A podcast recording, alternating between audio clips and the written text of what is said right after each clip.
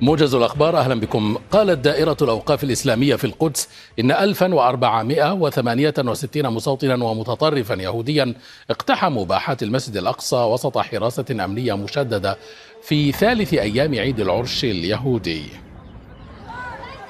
كما اعتقلت شرطة الاحتلال ثلاثة فلسطينيين من المرابطين في المسجد بعد الاعتداء عليهم بالضرب.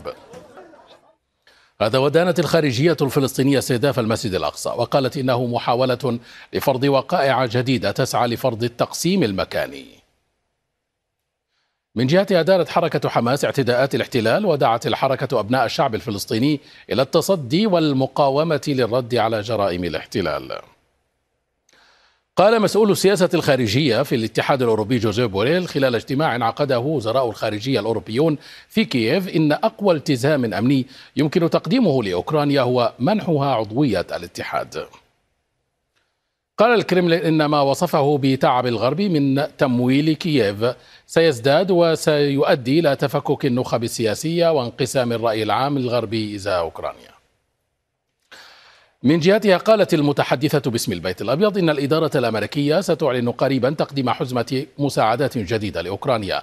وأكدت أن واشنطن وحلفائها سيواصلون تقديم الدعم لأوكرانيا مهما طال الأمر. اتهم رئيس وزراء كوسوفو صربيا بالتخطيط لشن هجمات في بلاده. وقال إن الصرب الذين اشتبكوا مع قوات الأمن الكوسوفية الأسبوع الماضي تدربوا في قاعدة للجيش الصربي.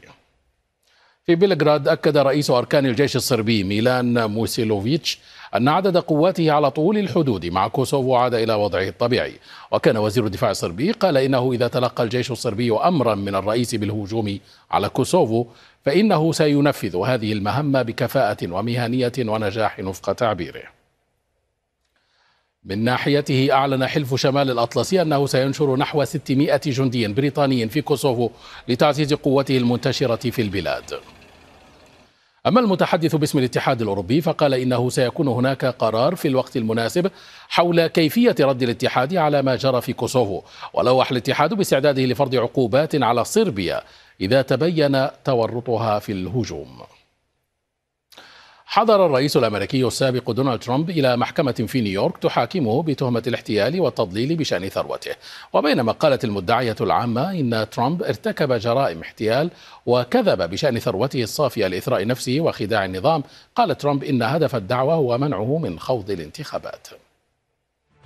ختام الموجز في أمان الله.